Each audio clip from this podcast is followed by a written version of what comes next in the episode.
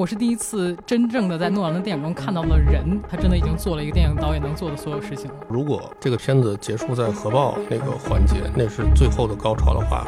真的我还要提《横空出世》这部电影，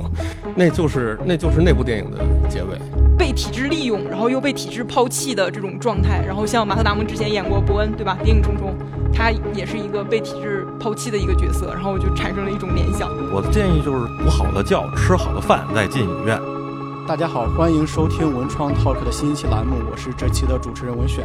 嗯，这期播客我们来聊聊诺兰的新上映的电影《奥本海默》。我们非常有幸请到了几位嘉宾，让这期成为嘉宾最多的一期播客，就有点闲聊的味道了。那分别是关于诺兰传记、呃电影书籍《诺兰变奏曲》的译者思雪老师，还有编辑川山老师，以及电影学的学者朱军老师，以及我们的常驻嘉宾羽毛。那先请大家和听众们打一个招呼吧。大家好，我是川山，我来自后浪出版公司。大家好，我是李思雪，我是《诺兰变奏曲》这本书的简体中文版译者。大家好，我是朱军啊，是一位电影研究者。大家好，我是羽毛。OK，在正式开始我们录制之前，还是感谢一下后浪电影对我们的支持，因为没有没有后浪电影，我们也很难攒得起来这个局，我们来去录这么一期播客。那关于提到的《诺兰变奏曲》这本书，也是后浪电影学院今年新出的一本书，可以说是了解诺兰和诺兰电影最好的一个衍生的阅读资料。后后面我们会请川山老师来详细介绍这本书。所以言归正传，我们开始今天的一个正式的环节。首先是想让大家简单聊聊，呃，电影的感官，就不涉及重大剧透的。因为之前我看思秀老师说是在香港看的那个三十五毫米版的一个电影，能不能简单聊聊其中的差别，包括视觉上和内容上的一些和内地观感不一样的地方？呃，我觉得主要最主要的差别，我们知道三十五毫米它就是胶片印发的版本，通俗的讲就是菲林质感非常强烈，你能看到那些噪点、划痕以及它那个色彩整体上是比 IMAX 数数字要暗很多的。但是呢，我觉得对我来说很有趣的一个点是我第一次看的时候，其实入戏是更快的。呃，后来我听波米那个播客讲，他说这个胶片版本其实你在暗处看到的细节是更少的，所以你在画面上看到的信息其实是更少的。但是对于奥本海默这部片子来说，可能在某种程度上是更容易让人去进入到他的内心世界的。所以呢，后来我又看了这个 IMAX 数字的版本，呃，两个版本可以说是各有不同。所以呢，我觉得可能是看个人喜好，大家去选择到底自己更喜欢看什么样的版本。内容上当然大家都知道了，是我们大陆对它进行了一些数字，呃。后期这个叫什么？呃，遮罩性的调整吧。但是呢，呃，对于我个人来说，我觉得这并不真正的影响你对这部电影整体上的认知。当然是你你你感官上是有一个刺激了。如果你看到一个全裸的女性出现在荧幕上，对你的感官刺激还是有的。对奥本海默当时那个心境还是有一点呃影响的变化的。但是我觉得不影响整体上的一个观感的感受。我看到之前就网上段子化的说是我们说了一刀未剪，但我没说一点不改。那其他老师还有什么就是就关于电影本身的一个基础的感官？我的基础观看就是 这个信息量真是大啊！这个电影是首先它时长也长嘛，三个小时的这样一部片子，然后人物多，然后这个对白多，对观众其实是一个考验哈。就是大家这个走进影院，这个如果说就是完全没有这么一个预习的，其实是它它它这个啊很很有难度的一个电影。对，然后呃，另外的感觉就是说跟。诺兰之前的电影相比，我个人感受哈，我觉得其实他是相对成熟一些，就是他的无论是主题还是最后这个价值观，还是就是说他呈现的这些内容，以前诺兰电影给人就是给我的印象就更多的像游戏，呃，像这种这解谜的这这类的东西。但我觉得游戏解谜在这部电影里其实不是那么重要啊。他原来的电影更视觉奇观一些。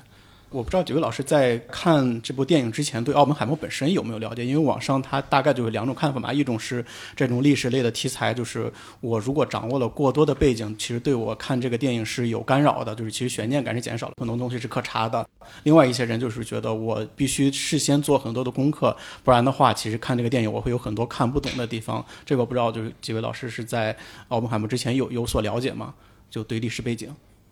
我觉得每个就是每个人看电影的这个呃进入感跟想想看的这个体验，想获得的体验不一样。我看完电影之后，然后呃当天晚上我忘了是是好像是北京日报的那个艺术类的那个公号叫驿站吧，发了一篇稿子说这个有人三个小时在在电影院睡着了啊。然后我看了一些讨论，很多人说说需要知道很多背景什么的，其实我觉得不用。啊，确确实不用知道很多背景，比如说奥本海默本人的历史经历，也不用特别了解，比如说曼哈顿计划，或者说这个后来的冷战的这种核竞争，这些都不用特别了解，没有那么不容易懂。但是呢，我觉得睡着这个事儿也不能怪别人啊，因为可能很多人跟对对这个片子的预期，尤其是中国的观众对这个片子的预期不太一样。刚才等几位老师来之前，我还在想，假如说这个几位老师有机会问这个诺兰本人的话。啊，可以替我问一个问题，就是这个他有没有看过中国人拍那个《横空出世》啊？因为其实《横空出世》这个电影讲的这个过程，呃，跟奥本海默讲的这个事情的过程其实很像。《横空出世》可能是现在的中国观众比较容易进入的一个叙事结构。这奥本海默本身这部电影，可能他的这个虽然讲得很清楚，但是我觉得可能对于有些观众来讲，确实他进入的感觉是不一样的。那这个事儿是跟这个有没有这些背景知识，我觉得关联度不大。我想聊一点我看的时候的感受。呃，因为我首先编了那个《诺兰变奏曲》这本书嘛，然后这本书里其实已经提到了一些奥本海默相关的东西，然后包括就是偏前，我觉得不太需要做什么特别的呃预习，嗯，就是你根据高中学的一些这个历史知识，然后包括物理知识，就是看这个片儿基本上是可以无痛进入的。嗯，然后你如果知道的少的话，其实看的时候会有一些，就是惊奇的体验；和你如果知道多的话，你进入的时候是一种悬念的体验，就是你知道会出现某某人，他在这个场合，在这个事件当中他一定会出现，但是他会在哪哪个地方出现呢？然后会有一种悬念的感觉嘛，就是有不同的体验，就是都可以。然后我看的时候是感觉诺兰的实验性会弱一些，就和他上一部《信条》相比，因为上一部就是我我个人体验就是有点玩大了。嗯，就是有点没太收住，就是用了这么大的这个资金做了一个非常实验性的东西，然后可能观众有点不太能接受。然后到这一步的时候，他就又回到了这种比较主流的方式里，包括他玩这种路线叙事的结结构啊，也都比较好被现在的观众所接受。嗯，然后我看的那天是八月三十号，就是他首映日的那天是中元节。我看完了之后，我是骑车从影院回家的路上，全都在烧纸，你知道吗？然后那种烧纸那种，因为我是骑车哦，然后我能感受到就是街边的那种火焰的那种灼热感，然后包括它烧起来、燃起来的那个那个灰烬的那种状态，然后我这一路上就是那种四 D 的沉浸感会更加更加的重。哦，然后我就觉得我那天就是中元节上映看这个片儿，其实体验感还是挺强的。嗯嗯，就你说那个悬念感，其实我我挺有感觉的。就中间如果看过历史的话，都知道那个博尔他是那个就是从英国那边逃逃到美国了，藏到导弹舱里边。其实都知道这个人应该会在。会作为一个彩蛋式的东剧情在剧里边出现，但是我一直在碰，哎，他啥时候会出来？啥时候出来？他一旦出来，我就觉得，哎，猜中了我，我猜中了导演的某一个心思，让我就觉得有点暗爽。但是你说他具体在出现在哪个情节里边，这个其实我是不知道的。所以这个我是有同样的感觉。就是你知道这个炸弹在椅子底下会炸，但是他在哪个时间炸呢？就是你不知道吗？对，信息信息刻画化了啊。嗯。啊，就是你刚才也提到它的实验性，它还是使用了一个双线叙事，就是所谓的这黑白和彩色，只不过它和以往那个不太一样。一般我们如果用黑黑白的这样的一些影像的话，一般是用它来反映回忆的，或者是更。更久远的一些剧情，但这个其实反过来了。他在研发原子弹过程中间，他基本上用的都是彩色的画面，但是到后面都知道劳斯的那 那些画面，其实反倒都是黑白的画面。这是好像我感觉就是你说他实验性的那一部分的东西。几位老师还感觉就是有哪些环节你们觉得这个片子就特别诺兰？我觉得这个片子特别诺兰的地方其实还是音乐。嗯，我我也觉得。呃，就是我知道他上一部就换成那个格兰松。呃，冰岛小伙儿开始，对格兰格兰拍这个就开始为他做他的配乐。我在看之前，其实，在某种程度上，我有一点能预测到他的，他要拍炸弹爆炸那个时候，他就会用一个完全静止的样态去拍这个情节，因为他在敦刻尔克那个里面，他就用到了这个小小的技法。这个东西在音乐里面有一个叫停顿休止的 loop pause 这样的一个音乐的术语，就是在敦刻尔克里面那个飞行员从水面。冒火的这个水面上浮上来的时候，他用了一个停顿。敦刻尔克我们知道那已经里面已经塞了非常非常多的音乐。那么在这个奥本海默这部片子里面，他也是前面他一直在用这个小提琴弦乐在铺那个非常越拉越紧的那个节奏，让那个节奏顶到你就是你知道炸弹马上就要爆炸了，那个非常紧张、非常恐惧的那个状态。然后在爆炸炸的那一刻是一个完全静止的状态，然后这样也反映了。炸弹当时爆炸的时候那个真实的，你先看到光影，再听到声音的这样的一个时间差的这样的一种呃感官上的体验，呃，然后格莱松，我看他在幕后的访谈当中的时候，他说他在这部。电影里面，诺诺兰想让他选择非常简单的音乐的乐器，就是小提琴，而且他妻子也是小提琴演奏家，所以呢，这个片子里面奥本海默的那个主题旋律就是用小提琴演奏的。然后奥本海默在前面走，他后面跟了四个学生，然后就进来四个不同的小提琴旋律，就是他用这样的一种小提琴，既可以非常紧张，又可以非常这个松松弛、非常愉快、非常放松的这样的一种呃变化多端的这样的一个特性，去表达这个人物有不同的面相。呃，所以我觉得音乐对于诺兰来说，还是他电影中非常非常强的一个存在。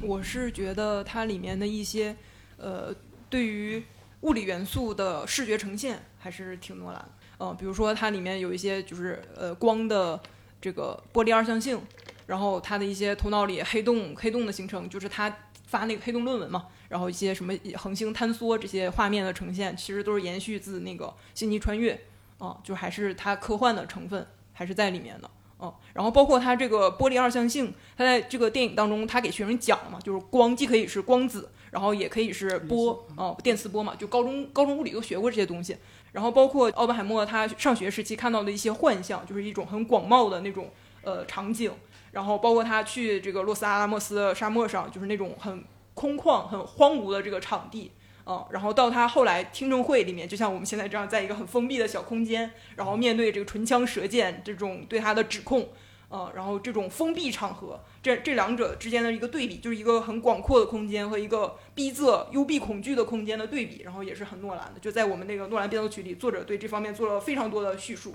嗯，你现在坐这个位置正好就是那个影片里边奥本海默坐那个位置。然后包括像这里面奥本海默看了。呃，艾略特的《荒原》那本诗集，那本诗，然后诺兰他本人也很喜欢奥艾略特这个《荒原》的诗，是现代主义的这个代表作嘛，就是也是表现了一个这个战争之后一片荒原的这种景象啊，其实它都是有这种文学的隐含的指涉在里面的。我觉得这个电影里面诺兰对奥本海默这个人的表现，你可以说他镜头语言最突出的就是。浅焦嘛，就是就展现它非常大的一个巨大的特写，这在诺兰以往的作品里面，我觉得是很少见的。就是我们以前看诺兰电影，觉得这个电影里面都没有人物，人物就是他的小小玩偶、小工具，就是用来表达他高概念的一个途径。但这个片子里面，你觉得你是可以观察表演的，然后这个表演员有很大的空间去做这件事情的。呃，而且诺兰说他在写剧本的时候用的是第一人称写的，他就想。进入到这个奥本海默的脑海中去探究这个人，这个人本身就是这个电影的麦克风，所以在这个维度上来说，我觉得我是第一次真正的在诺兰的电影中看到了人，就是诺兰开始表达人，这就是表明奥本海默这个人对于诺兰来说已经是一个非常重要的历史角色。其实三个小时的剧情里边，把奥本海默从年轻时代一直到他接手曼哈顿计划，然后研制出来原子弹，一直直到他晚年的，也不能说晚年吧，呃，比较后的时候被质疑，就算是一个很全景的一个展现。前边呢一个多小时，一个半小时，从他年轻的时候和他前女的认识，各种办酒会，这些剧情是必要的吗？我觉得这个已经取舍的挺挺好的了，因为他你要说。讲述一个人的一生，他他就是这个从小时候的这种教育的家庭的这些，其实没有太多，就是就主要还是围绕着成年以后的这种，就是啊。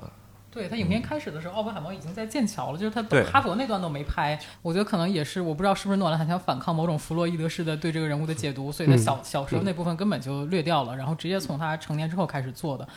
呃，我也是，就是看了一点那个原著嘛，我觉得真的是诺兰那个提炼重组那个工作真的是做了的，就是他已经把很多地方浓缩在一起了，很多人物可能有一点嫁接的关系，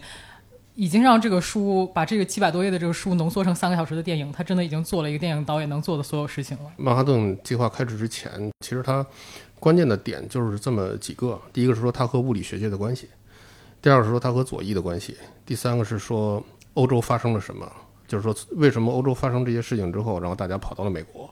啊，如果没有这三点的话呢，可能看后一半对他的这种政治上的这种迫害也好，或者说这种盘问也好，可能就容易连不起来。甚至后一半其实也有一个镜头，当时我看的时候，我我就没想明白为什么会切出这么一个镜头来，应该算是受勋吧，那么一个镜头。那个其实说不上给他平反。然后那个事情我后来查了一下，其实是这个六十年代的时候，肯尼迪上台之后，肯尼迪有一个科学幕僚非常推崇奥本海默，然后呢就决定给奥本海默等科学家啊，对这个这个美国整个核力量发展的这些科学家去颁。去颁这么一个荣誉，是肯尼迪任内定下的，但是肯尼迪随后就被杀了。然后其实是这个谁是这个林登·约翰逊最后去给他颁的，但是真正也说不上是给他平反啊。但最最后解除对他的这个当年的这个质询，其实已经是两千年以后的事情了啊。但是那你说这个就他这一个剪辑这一下到底有没有用？他也没有交代说。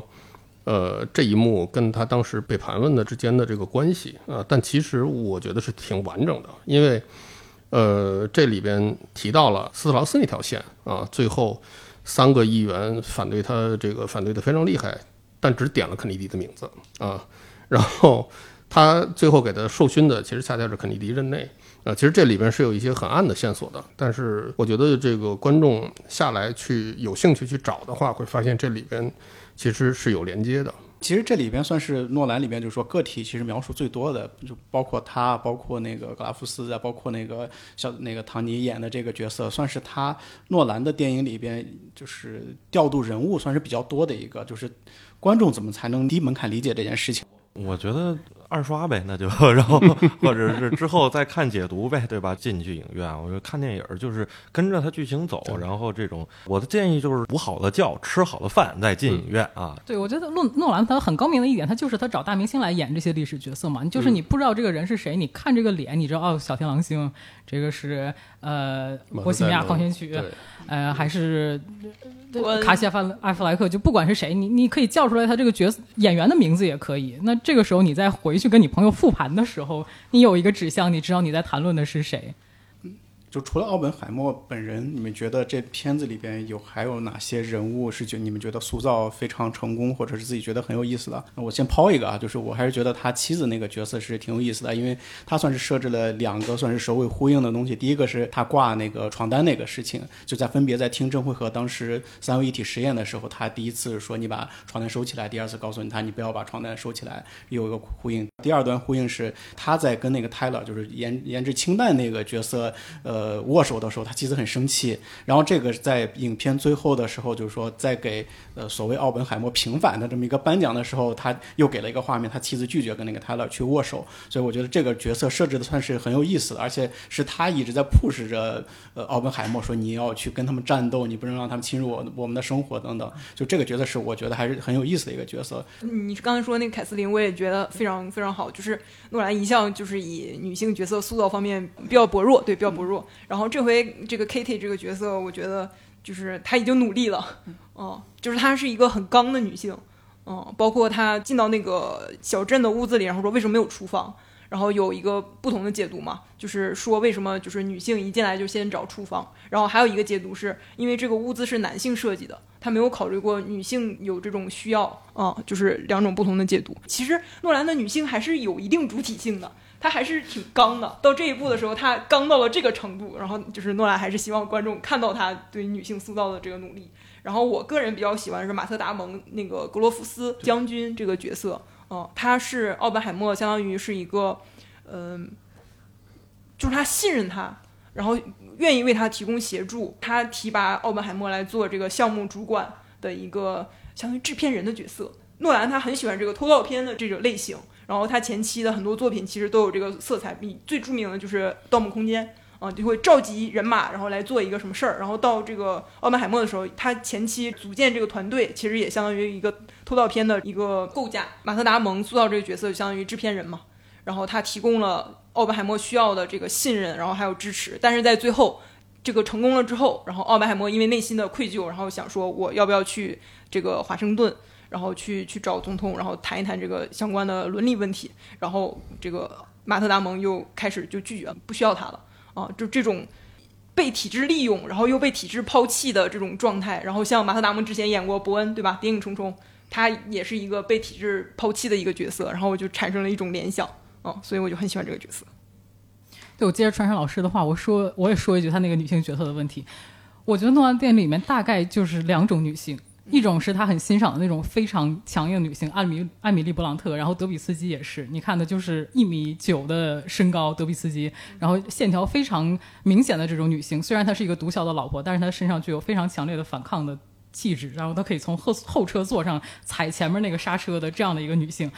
然后另一种呢，面部线条稍微圆润一点的，可能说女性气质更强烈的女性，比如说弗劳伦斯皮皮尤，或者是呃，她前几部这个追随里面的那个那个女女性角色，或者是玛丽昂戈蒂亚，或者是呃谁？蝙蝠侠也瑞瑞啊，对对对，马吉吉伦哈尔等等等等，你就觉得他那个受害者的形象更明显一点，可能他就是男性战争里面的一个牺牲品，或者是他为了这个男性成全他的英雄之旅而。呃，成为他的绊脚石，这样的一个比较，我觉得黑色电影里面的这种蛇蝎美人的这个形象啊，这是我非常粗浅的一个个人的观察。然后，我觉得这部电影里让我觉得最有趣的一个选角，还是小罗伯特·唐尼的这个呃路易斯·斯特斯这个角色，就是他是他是钢铁侠呀，大家都知道他是钢铁侠，他是漫威宇宙里面的奥本海默啊，他在这个沙漠里面穿着自己的铠甲横空出世。然后他是奥创的父亲，他是漫威宇宙整个对于超级英雄这个概念建立起来的一个核心的基础。那么在奥本海默这个电影里面，诺兰把这两个角色对立起来，或者就是这可能是他选角的一种直觉，我觉得，呃，让人们看到的不仅仅是两个历史人物的对立，也许也是诺兰自己他拍的这样的一种类型电影和大片场。呃，管控下的这种超级英雄电影之间的某一种不同，当然这就是我非常非常个人的解读，不代表任何诺兰说过的话或者怎么样。那我想补充一点，我看唐尼的时候，我倒没有想到过钢铁侠，我想到的是他演过卓别林的传记片，然后卓别林就是著名的被麦卡锡主义这个驱逐出美国的一个人物嘛，包括和这个片子里奥本海默被麦卡锡主义迫害的这个情节，就是一种互文嘛。对，然后还有比如说像那个饰演劳伦斯的那个乔治哈奈特，我觉得现在已经可能很少见到了。他上一个最重要的角色是《珍珠港》里面那个牺牲的美国士兵。我不知道这是诺兰他有人给他建议，或者他自己想到的这些联系，还是说他直觉上就是觉得我要做这样的一个事情，让这个文本看起来更加的丰富。我觉得，对我对他他妻子的那个角色印象比较深，比较重要的从剧情上来讲，不是他妻子有两次在他关键的时刻。帮他做了某种程度上做了他的一个决策啊，或者用中国话讲就是做替他做主了啊。第一次是他的前女友，我我理解其实应该算是自杀啊。然后当时奥本海默跑到屋子外边，冻得叽叽嗦嗦的，六神无主。然后他妻子跑出来替他做了一次主，就是训斥他说你应该去做什么。然后第二次当然就是对他的应该算是这种质询会，我忘了他们最后这个会议应该算什么。确实只有他妻子。用了另外一种很，我觉得是一个女性的方式去应对这种交叉的这种盘问，没有掉进他整个的这个盘问的这个陷阱里。其实我觉得很重要的一点是说，他妻子根本就不打算用这个委员会的这个规则去回应这件事儿啊，因为从他一开始他想的很清晰，这件事儿就是在搞人。啊，那你既然在搞人的话，我就不跟你的这规则玩了。我觉得这种直觉是是一种很女性、很正面的一个直觉。然后那个格罗夫斯，我为什么一开始提到横空出世，就是因为马特·戴蒙演这个角色，跟那个李雪健演的那个角色太像了啊，在故事的叙事里边太像了。我无聊搜了一下格罗夫斯历史的这个真实的呃原型，虽然把马特·戴蒙画的很胖，但跟这个真人比还是太帅了啊！你们我都可以去看一下。还是太帅了啊，很有意思。而且这个角色就是这个马特·戴蒙演这个角色，我个人认为是国内的观众比较容易啊，比如说在第一刷完全不是特别了解整个这个历史背景和人物故事的情况下，最容易理解的一个角色。像小罗伯特·唐尼演的这斯劳斯，他这种政客式的这种玩弄跟这种坏，呃，其实是到很后面啊，才慢慢的去体会出来的。其实你刚才说还有一个点还蛮有意思，就是你觉得格罗夫斯很像一个呃，就是制片人的角色。我当时看的时候，后就他去跟奥本海默。去交流的时候，奥本海默不是给的？他说：“哎，这个怎么建，那个怎么建？”给我感觉，奥本海默其实比较偏 PM 了，就是完全项目经理再去推荐他。其实那个角色没有那么科学家。就是如果我们去正常看，科学家就是把理论上的事情构架完，剩下就无所谓了，他也没啥大事。但实际上，这个电影里边的角色是他在构架整一个整个一个漫画的工程里边，就是谁去做液晶，谁去做那个釉的提炼，然后谁去做那个理论的研发，他其实是这么一个角色。他是相当于导演的角色。其实当时他们参加这个项目的这些科学家里边，有人做过很精辟的一个比喻，呃或者说一个总结。他认为整个二战期间，其实所有的科学研究基本上都已经停了。然后参加曼哈顿计划搞核弹这件事情，他自己评价说算是搞了一点点科学啊，但更多的是工程。然后后面他接了一句话说：“我们其实就是学了英国人，把一堆科学家变成了无线电工程师，呃，也就是说我们懂理论，同时我们要把这个东西造出来。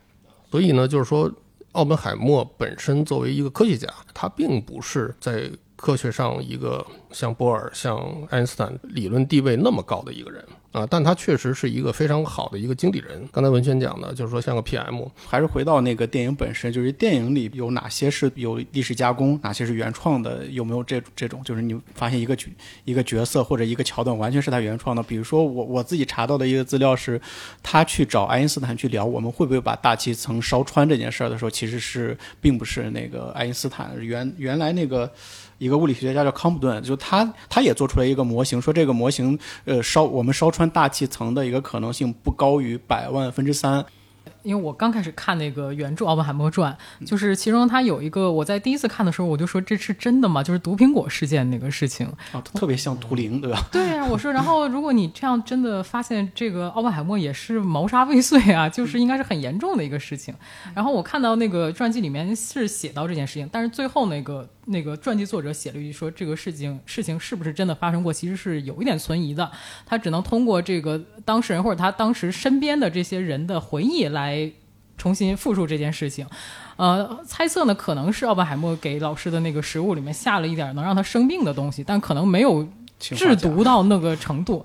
呃，然后他也不是说第二天早上他马上就阻止，呃，电影里面是波尔要要吃那个苹果，就那个细节肯定是诺兰他创作的一个一个很戏剧化的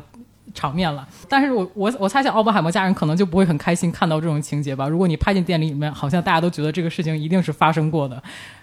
呃，再有就是我们说那个呃惊世骇俗的床戏吧，因为奥本海默那句话说我成成了死神，世界的毁灭者，那句话是他五十年代左右的时候才在媒体上说过这句话。那如果在这个剧里面、电影里面来看的话，他其实那那就是在他没有进到洛斯阿拉莫斯之前，可能他在私下就跟人家交流过这件事情了。那这个肯定我觉得他也是很原创的、很戏剧化的、很很惊惊惊世骇俗的一个对这句话的使用。对让印度人都开始抵制。对，我觉得这样的这个呃处理，就肯定是都要呃按照那个戏剧性嘛，增加一些悬疑悬疑感。但我觉得这个恰恰是这部电影的，就是。这部电影的游戏感啊，对，就是观众回来看完电影再去对照真实历史，在哪个人物怎么处理的，对吧？以前的诺兰电影的游戏感可能是这种啊呃梳理时间线索、解谜啊什么的，但这部电影的这种解谜呢，它就是跟这个真实历史的一个对照。哎，我觉得这也是这个电影在看完以后可以更多的被讨论的一个切入点哈。影片里边分两部分嘛，前一部分是一个爆炸戏作为一个节奏的高潮，后半部分就变成了就是很平缓的一个听证会。我昨天在看的时候，前面一个人就基本上也是前面那一段大概有一个一个小时多一点的时间过后就开始在在在一直在玩斗地主，然后就大概玩了一场，就后边其实相对来说比较平缓。这种观感你们是会觉得你们在看的时候会有这种感觉吗？我觉得还是挺连贯的，就是因为那个奇观场面，就是你要是。就是把它预期做一个影片结局，那我觉得，那其实这故事也没讲完嘛。它后面的我觉得其实是必必要的啊。它那些文戏再再去更深入的去这个刻画它的这个呃之后的这个事件之后的一个反应，这是很很需要的，并不会。当然你对吧？你说期待那种爆炸，或者说期待那个就是打斗或者以前的这种奇观更多，但是我觉得这这不是这个类型。给人的期待啊，传记片，对吧？传记片其实我们看到一个完完整的人啊，更丰富的这样的一个角度刻画的人才是更重要的。我是觉得他就是听证会的那些戏，他从前面开始就一直在铺垫嘛，啊，就是彩色和黑白，嗯，然后它的量在逐渐的增加，然后核爆之后就开始就基本上占了全全部的这个成分了，啊，就也它相相当于音乐上一个渐强嘛。所以我觉得还好。然后包括诺兰自己，我看到他说他是呃参考了《刺杀肯尼迪》。嗯，那部片儿它也是有很多法庭戏，就是政治惊悚片嘛，就是通过法庭上的这种质询，然后唇枪舌剑的这种来回，然后制造这种张力和惊悚感。嗯，所以我觉得奥本海默做的其实还是很好的，包括他到最后就是逐渐逼近，就是奥本海默这应该算什么黑暗的心，他是不是通过让自己当一个殉道者，然后这种自虐，然后接受这种外界对他的精神折磨，然后来弥补自己对于这个和受害者的愧疚。他老婆也直接问出来这个问题嘛，包括斯劳斯说：“我是不是成全了他？”就是这样，节奏非常非常强烈的这种，就是逼近他这个心灵的这种提问。我我我比较同意朱老师刚才提的这个观点。如果这个片子结束在核爆那个环节，那是最后的高潮的话，真的我还要提《横空出世》这部电影，那就是那就是那部电影的结尾。这两个结尾有什么这个价值上的高低？因为《横空出世》并不是一个传记传记电影。啊，他讲的是一个事一一个一个中国人搞搞原子弹的这么一个事业是怎么完成的。那奥本海默是一个传记电影，从传记的角度呃，完整的呈现这个人这个阶段重要的前后的变化，这个是很重要的。这种政治迫害，事实上在麦卡锡主义结束之后。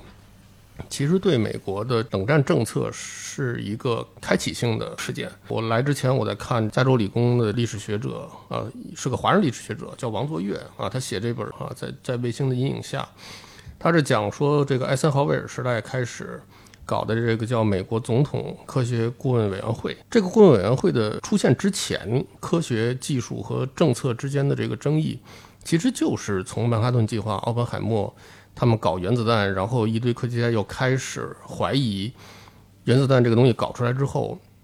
对人类到底意味着什么？这种科学家内部的分歧影响到说，那到底怎么运用核力量，以及说接下来人类世界会变成一个什么样子？如果没有对奥本海默后半段被无休止的莫须有式的这种栽赃，如果没有这半段展示的话，其实。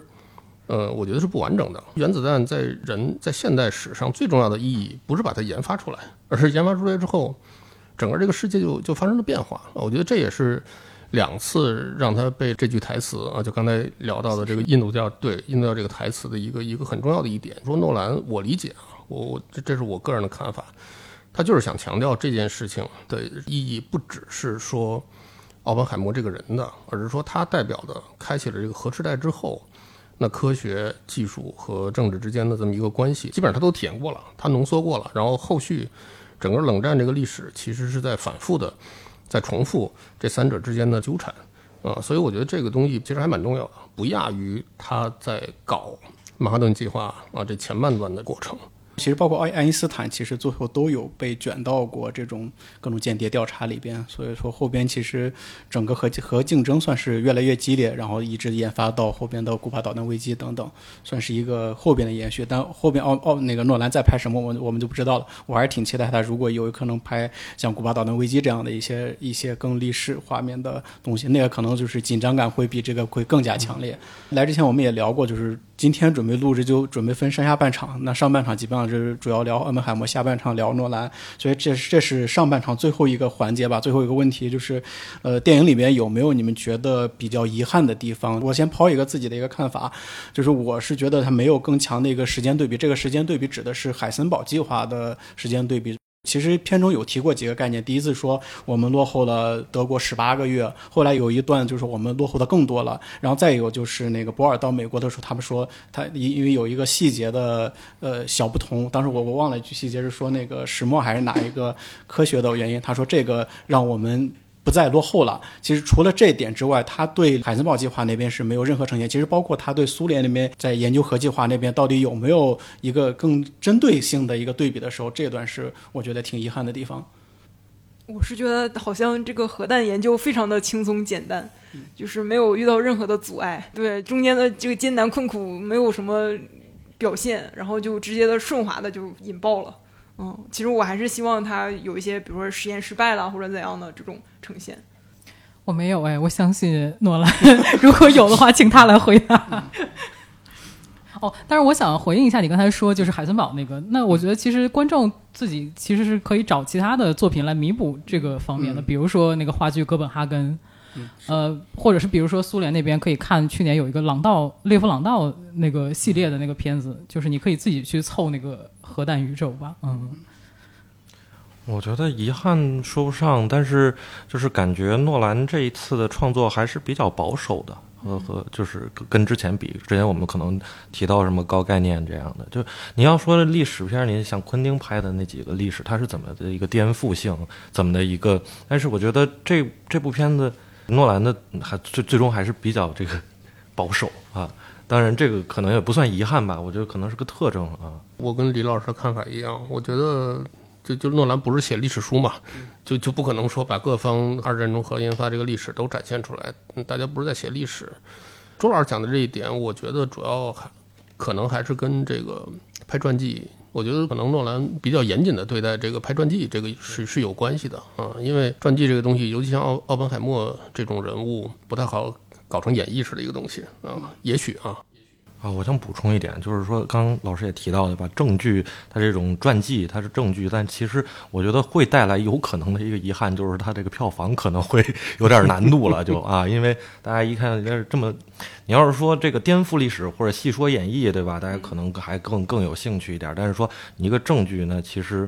对，当我们希望这个 票房更好啊。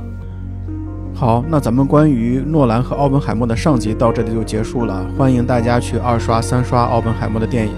下集我们将会根据《诺兰变奏曲》这本书展开，在奥本海默这部电影之外延展一下，继续聊聊诺兰导演和他的电影生涯。欢迎大家继续收听。